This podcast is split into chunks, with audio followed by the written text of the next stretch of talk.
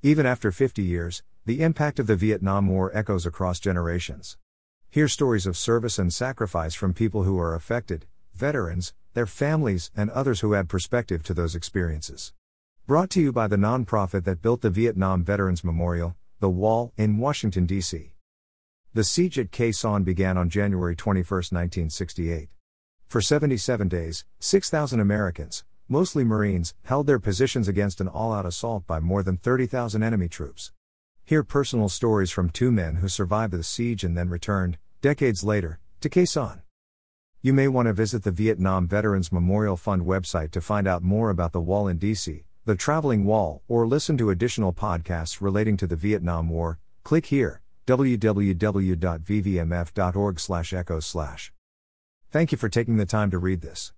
Should you have a question or comment about this article, then scroll down to the comment section below to leave your response. If you want to learn more about the Vietnam War and its warriors, then subscribe to this blog and get notified by email or your feed reader every time a new story, picture, video, or changes occur on this website. The button is located at the top right of this page. I've also created a poll to help identify my website audience. Before leaving, can you please click here and choose the one item that best describes you? Thank you in advance.